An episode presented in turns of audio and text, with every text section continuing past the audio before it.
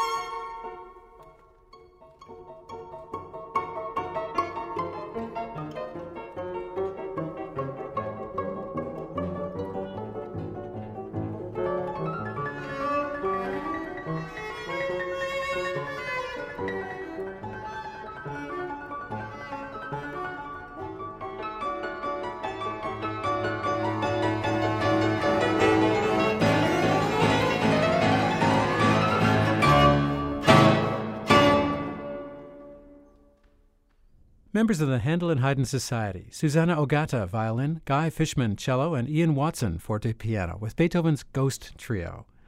Handel and Haydn is celebrating its bicentennial this season, and the first concerts are this weekend, October 10th and 12th, at Symphony Hall here in Boston. Our engineer for today's recording is Alan Mattis. We're on Twitter and Facebook. Just look for WCRB, or you can find us on our website, classicalwcrb.org. I'm Alan McClellan. Thanks for listening.